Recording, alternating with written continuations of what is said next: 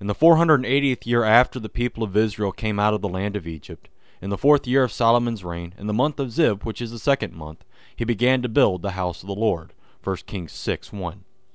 480 years after God called Moses from the burning bush, his house was finally being constructed.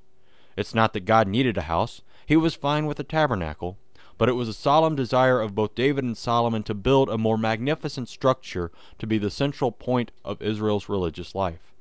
Certainly the temple far exceeded the simple elegance of the tabernacle. As we learn from St. Stephen, yet the Most High does not dwell in houses made by hands. God, however, does wish to be among his people. He wants to be the central focus of their lives. He wants to be the central focus of their communities. Therefore, many towns and cities were built with the church building first and then the members' homes. Having a designated place to worship was a central desire for building a new settlement. The desire to worship God comes to all people. Our church buildings look nothing like Solomon's temple, but we treat them with the same dignity and respect. David wrote in the Psalms, I was glad when they said to me, Let us go to the house of the Lord.